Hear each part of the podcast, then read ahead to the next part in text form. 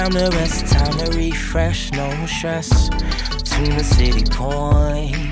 Giving him your best, nothing like the rest, passing every test. You know he's the one, yeah. Taking time to rest, time to refresh, no stress. Tune the city point. Giving him your best, nothing like the rest, passing every test. You know he's the one, yeah. Taking time to rest, time to refresh, no stress. Tune the city point. Giving him your best, nothing like the rest, passing every test. You know he's the one, yeah. Yo, what's up, everybody? Welcome once again to the dopest church on the planet. I'm so glad that you guys are with us today. You are streaming with us. You're part of our digital community today, and we are bringing something exciting. Of course, this month we have been mixing it up and doing something new and different. And so we've been fusing like sermon and documentary together to be able to communicate the essence of the social gospel. That the social gospel motivates us, animates us to take our faith, take our conversion experience with Jesus Christ, cause that to animate us to do the good works that God has called us to do. Uh, and so we've been fusing again documentary and sermon to help do that. And I'm excited about what this installment is about.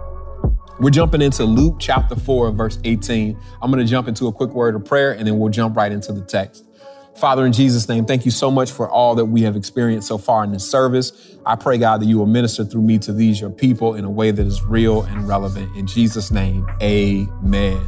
Let's look, look at Luke chapter 4, verse 18. The title of today's message is What Christian Faith Demands of Us. And we're going to be looking at this passage um, where Jesus says that the Spirit of the Lord is upon him. Luke chapter 4, verse 18. It says, The Spirit of the Lord is on me because he has anointed me to proclaim good news to the poor. He has sent me to proclaim freedom for the prisoners and recovery of sight for the blind, to set the oppressed free. To set the oppressed free. I want to talk about what what the Christian faith demands of us, what Christian faith demands of us. Luke's gospel is anti empire and anti oppression. In essence, you could argue that Luke Luke's gospel is a manifesto for those who would be citizens of the kingdom of God and would trade in their allegiances to the empires of this world for the empire of God. The empire of God carries with it a social ethic, a, a, way of relating to each other, a way of organizing our society where nobody is exploited and nobody is abused and nobody is cheated and nobody is subject to anybody, but all are subject to the lordship of Jesus Christ. I have a question for you this morning. How should the citizens of the kingdom of God or the empire of God who happen to participate in the construction of a democratic society in America, how should they shape their society? How should the neighborhoods and cities and schools and country in which they hold democratic sway, how should they function? I, want to submit to you today that they should, through practice and they should, through policy, work diligently to create a society that is modeled after the ethics of the empire of God. In Luke chapter 4, Jesus has returned to his hometown of Nazareth. That there is nothing that is necessarily exceptional about this occasion. He is a poor rabbi he is a day laborer carpenter who is returning to his poor town of his upbringing. He decides on the Sabbath day to enter this little humble synagogue of the town. He, he is invited as a rabbi to read from the scroll. And as he unfurls the scroll, he unfurls it to what we now know as Isaiah chapter 61. And he stops there and he reads the words from Isaiah 61. And here's what he says. He reads, the spirit of the Lord is on me because he has anointed me to proclaim good news to the poor. He has sent me to proclaim freedom for the prisoners and recovery of sight for the blind to set the oppressed free. After finishing, he says, today this scripture is fulfilled in your hearing. I find it interesting that Luke does not tell us the scripture that Jesus is said to have read in any other synagogue.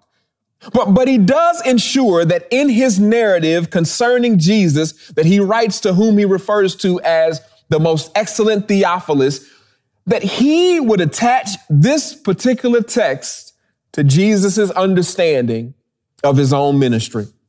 If, if I had time today, I would spend time providing analysis to the question, what is it that Luke wants Theophilus to understand about the ministry of Jesus? By offering this particular story, I, I would go all into some exegesis and, and help you hermen, hermeneutically and homiletically understand what exactly is going on there between Theophilus and Paul and Luke. But more importantly, what I want to take the little bit of time that I have with you today to do for the sake of this time together, is simply raise this question.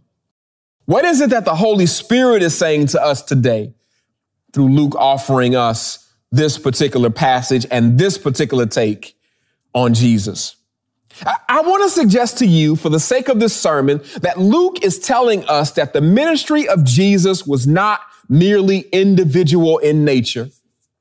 That, that, that Jesus' ministry is not merely about personal soul salvation, but that Luke wants us to know that Jesus' ministry was all about the needed social redemption. Luke is effectively trying to tell us that Jesus was not merely concerned with the hereafter, but rather that Jesus was concerned with the right now that people face day to day. And so what Luke does here is Luke lays out for us that Jesus was concerned for the poor, for the prisoner, for the infirm and the oppressed. And I want to suggest to you, I want to suggest to you today that as Christians, it is our duty to be able to work proactively at creating a society that is anti-poverty, that is anti-mass incarceration, and that is anti-oppression, because this is the way that Jesus himself understood his ministry. Let me say to you, first of all, that Christian faith demands that we be anti-poverty. Jesus says that his ministry is to be good news to the poor. Here, Jesus is not using poverty as simply a metaphor.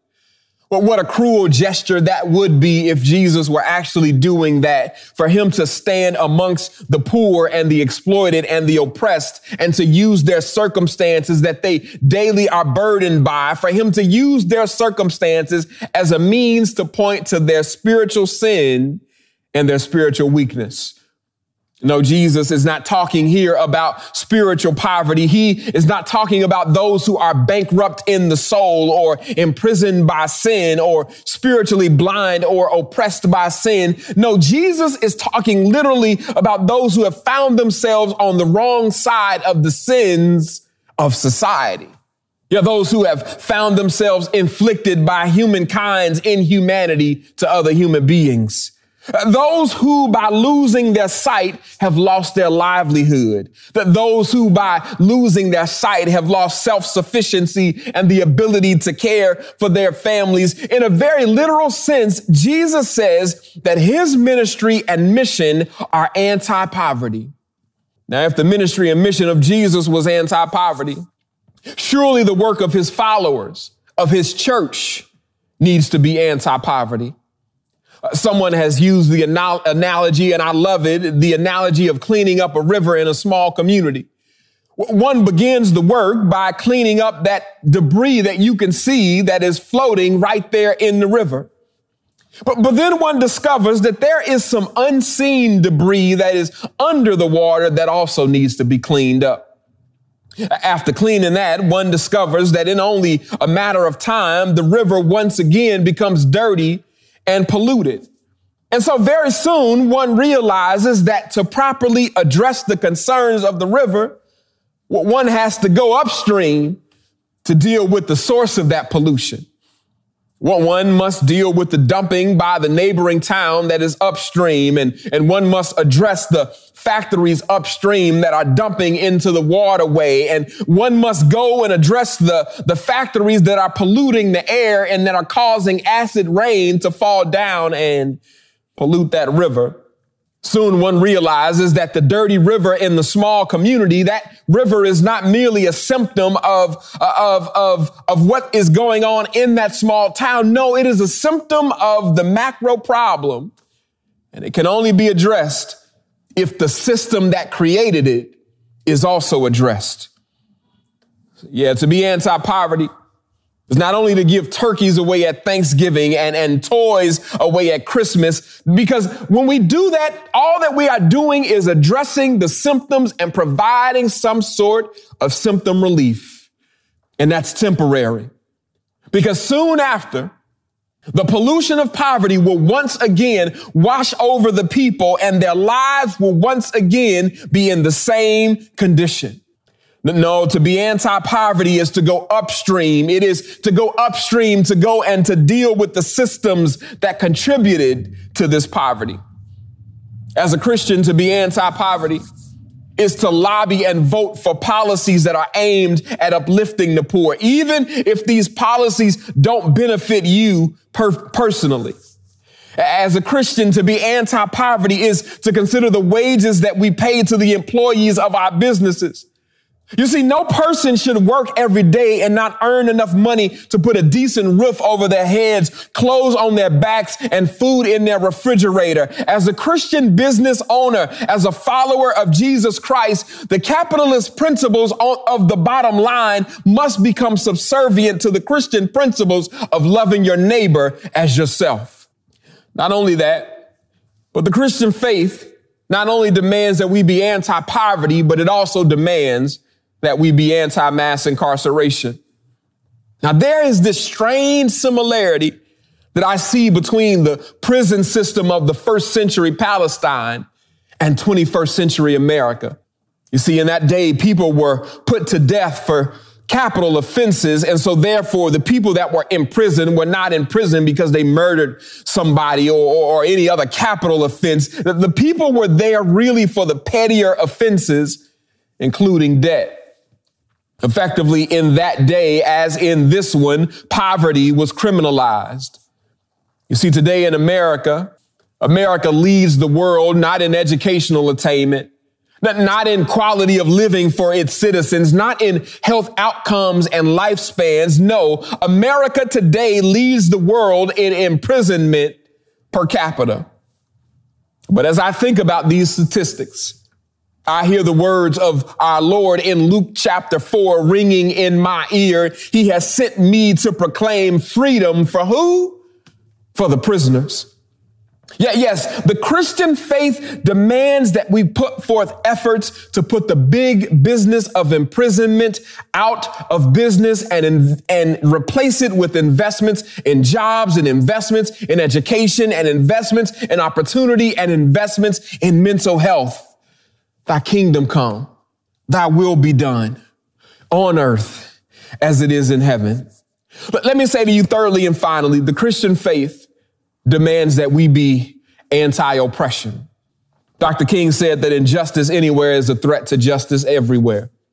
He said that we are caught up in an inescapable network of mutuality tied in a single garment of destiny. Whatever affects one directly affects all indirectly. Yes, to be anti oppression is to honor the commandment to love your neighbor as yourself. Notice the very active words that are used here by Jesus. It is not simply enough to care for the oppressed in a way that helps to alleviate middle class guilt. No, that is not enough. The mission of Jesus and likewise his followers must be the full liberation of the oppressed, as he says, to set the oppressed free. Christian faith demands that we not allow freedom to be a luxury that is simply afforded to some when it is actually a right that is endowed by the creator on everybody. Therefore, in the words of Dr. King, I close by saying, let freedom ring. But, but let me add this twist to it. Let it ring in every ghetto, in every barrio. In the non-unionized workplaces of middle America, and the fruit fields of the Southwest. Let freedom ring in the wage protests of those that are fighting for 15 and in the activist marches demanding the abolition of the American policing system. Let freedom ring. But let it ring in the seedy, dark corners where the innocent are sex trafficked, and let it ring where the marginalized are being stripped of their rights to vote. Let freedom ring. Letting it and making freedom ring is the duty of every Christian. In the words of Jesus Christ, Let us work the works of him who sent us while it is day.